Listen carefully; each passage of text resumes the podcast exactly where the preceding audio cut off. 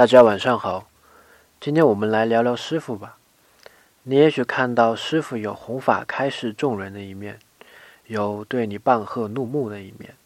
师傅也会有自己的小性格、小脾气。正因为真性情之所在，更难能可贵。一分正气，也正是吸引你们的原因吧。哦，不不不，你也许看的太少了。对我来说，师傅有时是人。有时是青草、石头或一棵落尽叶子的树。当你把师傅的概念投向于所有，所有都是你的师傅。